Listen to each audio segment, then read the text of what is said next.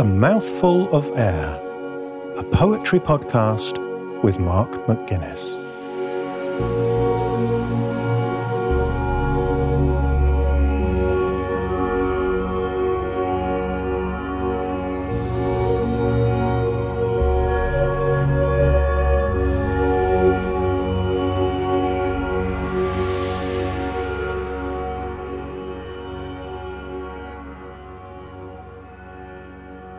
Beyond the Last Lamp by Thomas Hardy.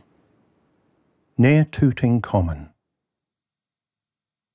While rain, with eve in partnership, descended darkly, drip, drip, drip, beyond the last lone lamp I passed, walking slowly, whispering sadly, two linked loiterers, one downcast. Some heavy thought constrained each face and blinded them to time and place. The pair seemed lovers, yet absorbed in mental scenes no longer orbed by love's young rays. Each countenance, as it slowly, as it sadly, caught the lamplight's yellow glance, held in suspense a misery at things which had been or might be. When I retrod that watery way, some hours beyond the droop of day, still I found pacing there the twain, just as slowly, just as sadly, heedless of the night and rain. One could but wonder who they were, and what wild woe detained them there. Though thirty years of blur and blot have slid since I beheld that spot, and saw in curious converse there, moving slowly, moving sadly, that mysterious tragic pair. Its olden look may linger on, all but the couple, they have gone. Whither? Who knows indeed? And yet, to me, when nights are weird and wet, without those comrades there at tryst, creeping slowly, creeping sadly, that lone lane does not exist. There they seem brooding on their pain, and will, while such a lane remain.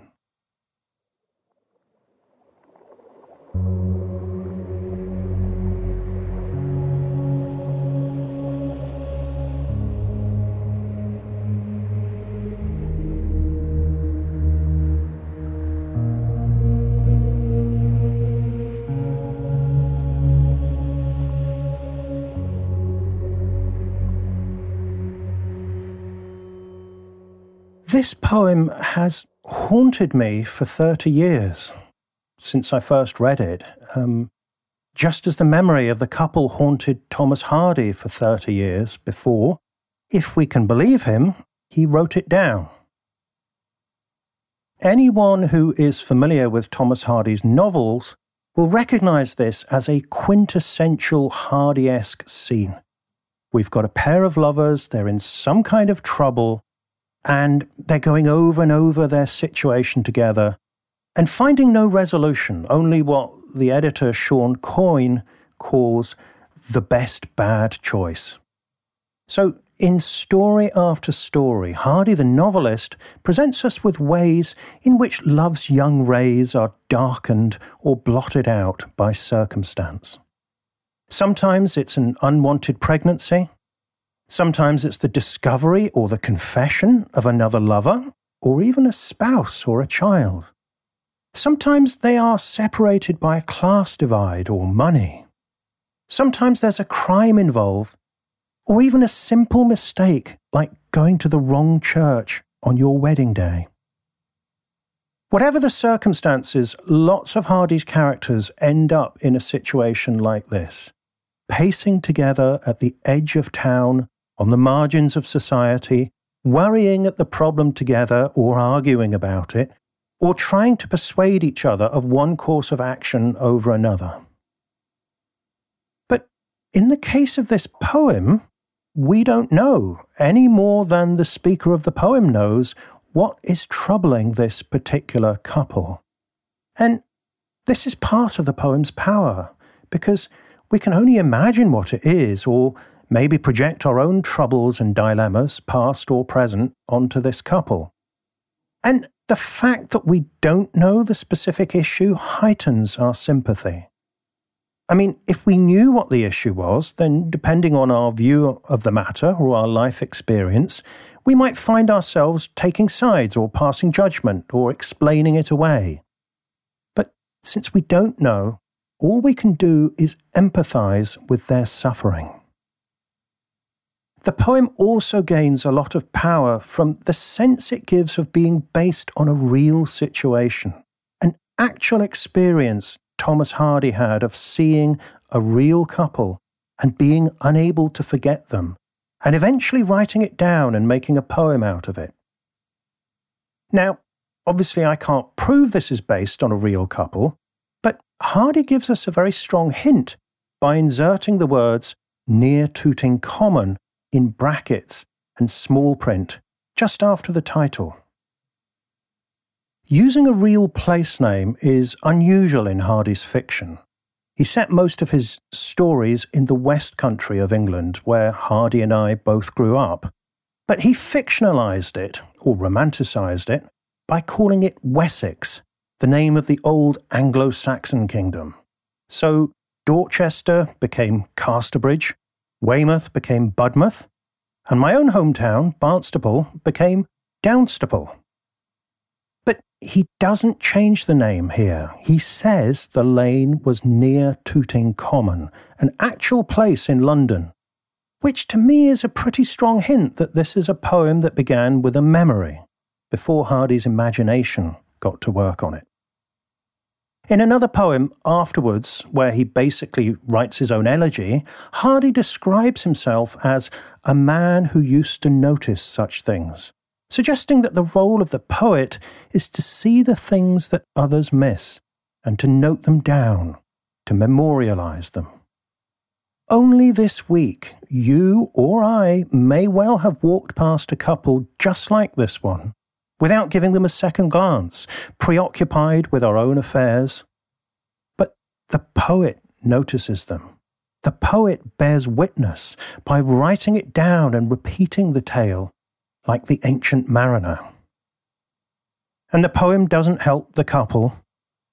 No words of Hardy's can change their situation any more than the words that they speak to each other. What the poem does do, marvellously, is to conjure the lane at twilight, with the rain pouring down and the couple hovering at the edge of vision, just about discernible in the light of the last lamp. Listen to that opening stanza. Doesn't it make you shiver? While rain, with Eve in partnership, descended darkly, drip, drip, drip.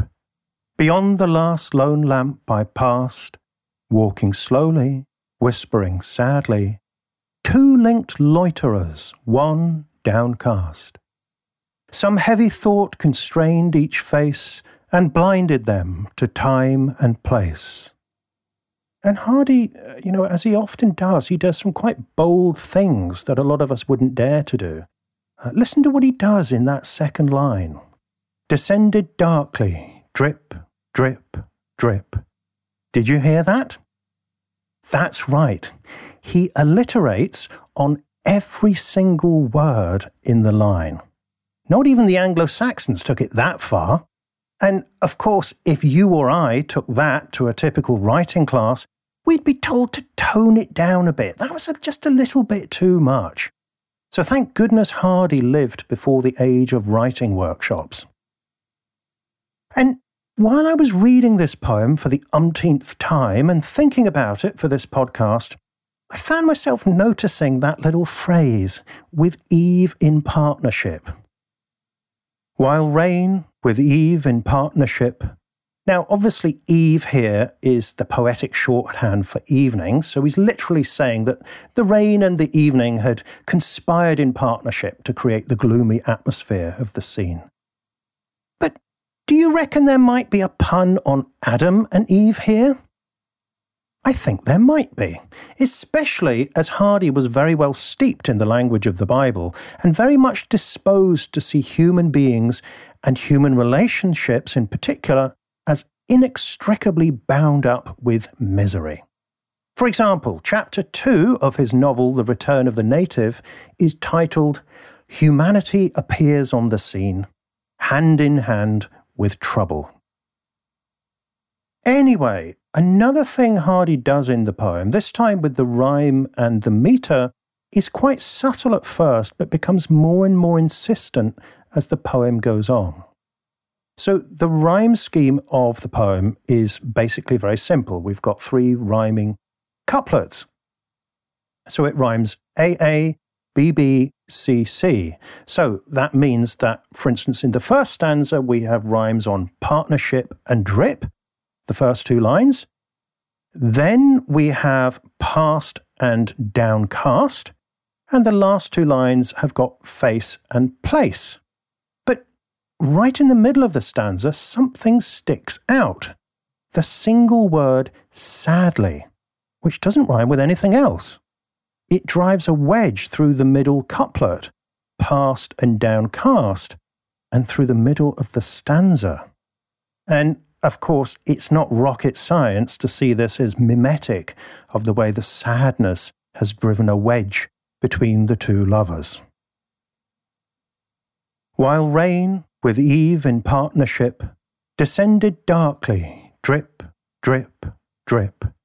Beyond the last lone lamp I passed, walking slowly, whispering sadly, two linked loiterers, one downcast. Some heavy thought constrained each face and blinded them to time and place.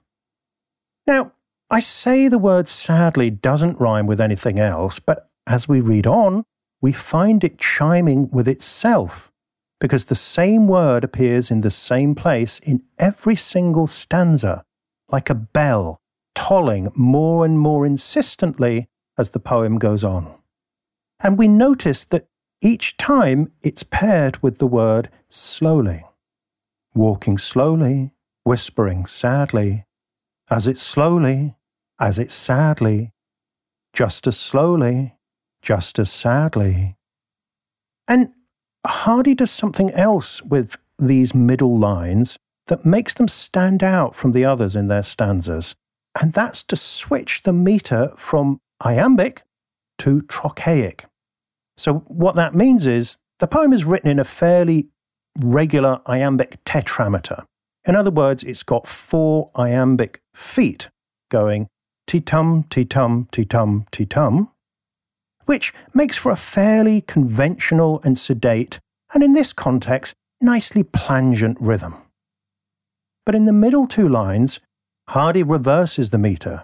So instead of ti tum, ti tum, ti tum, ti tum, we've got tum ti tum ti tum ti tum ti. Walking slowly, whispering sadly, as it slowly, as it sadly, just as slowly, just as sadly. Can you hear that? It's like an eddy in the stream, where the water flows back on itself in a reverse current. And to me, it feels like the pang of sadness or pain or despair that keeps coming back and reminding the lovers of the impossibility of their situation. Actually, in the following line of every stanza, Hardy muddies the metrical waters still further by using something called a trochaic tetrameter catalectic. But I think I'll spare you that for today. Okay, in the final stanza, we get to the heart of the matter. Having signalled fairly strongly that this is a poem based on fact rather than fantasy, Hardy makes a pretty extraordinary statement. To me, when nights are weird and wet, without those comrades there at tryst, creeping slowly, creeping sadly, that lone lane does not exist. What we have here is not a lane that exists in objective reality, but a feeling so strong that it's created a little world unto itself, where the lane and the couple and the rain falling on that particular evening are somehow bound up together. The lane's existence depends on the presence of the couple, and as long as the lane exists, it will be haunted by them. There they seem brooding on their pain, and will, while such a lane remain. Listen to that final line again, and will, while such a lane remain. Those last two words, lane, remain, sound a bit awkward together, don't they? A bit like he's labouring the point with the extra rhyme from lane when he's already got a great clinching couplet with pain and remain. And again, I think if Hardy took this to a modern poetry workshop, he'd be told to tidy it up, to smooth it over, by finding an easy way to avoid the extra rhyme and make it a little more elegant. But he didn't tidy it up. He left it there like a loose end, so that it catches on the ear, the way the poem catches on the heart, each time we hear it.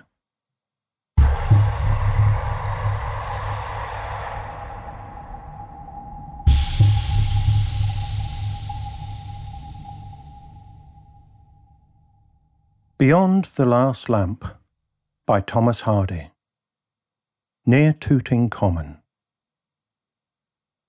While rain, with eve in partnership, descended darkly, drip, drip, drip, beyond the last lone lamp I passed, walking slowly, whispering sadly, two linked loiterers, one downcast. Some heavy thought constrained each face and blinded them to time and place. The pair seemed lovers, yet absorbed in mental scenes no longer orbed by love's young rays. Each countenance, as it slowly, as it sadly, caught the lamplight's yellow glance, held in suspense a misery at things which had been or might be. When I retrod that watery way, some hours beyond the droop of day, Still I found pacing there the twain, just as slowly, just as sadly, heedless of the night and rain. One could but wonder who they were, and what wild woe detained them there. Though thirty years of blur and blot have slid since I beheld that spot, and saw in curious converse there, moving slowly, moving sadly, that mysterious tragic pair. Its olden look may linger on, all but the couple, they have gone. Whither? Who knows indeed?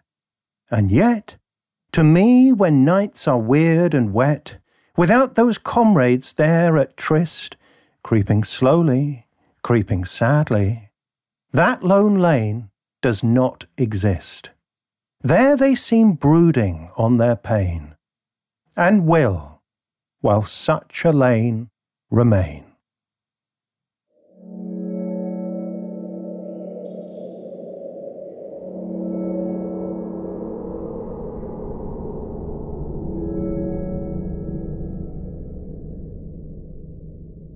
Thomas Hardy was an English novelist and poet who was born in 1840 and died in 1928. He was best known in his lifetime for his novels, most of which were set in the West Country of England, which he fictionalized as Wessex, taking the name from the old Anglo Saxon kingdom. But he thought of himself first and foremost as a poet, writing poetry throughout his adult life and continuing to publish it long after he gave up on novel writing. After his death, his ashes were buried in Poets' Corner in Westminster Abbey, and his heart was buried in Dorset with his first wife, Emma.